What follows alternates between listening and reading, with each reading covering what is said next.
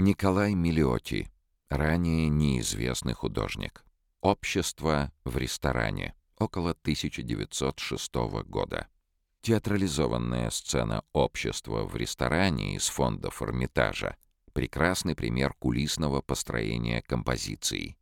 Сложная многофигурная сцена разворачивается в нескольких плоскостях, симметрично, словно в пространстве театральной сцены. Зритель же оказывается отделен от происходящих событий и героев-актеров изящной балюстрадой. Стилистические особенности картины неизвестного художника, поступившей в Эрмитаж под названием «Общество в ресторане», позволило исследователям узнать в ней руку Николая Миллиотти. Образную характеристику творчества этого художника-символиста дал Сергей Маковский.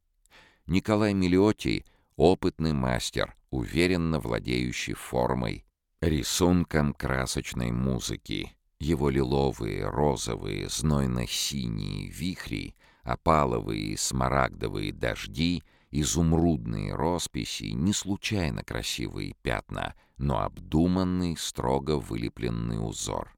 Они пластичны, в этом их особенная прелесть. И в них тоже лиризм нежной символики, певучий ритм верленовских признаний и райские кущи Бадлера.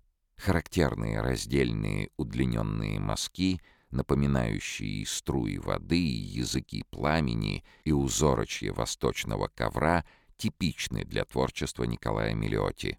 По своей стилистике картина близка к работам художника конца 1900-х, начала 1910-х годов.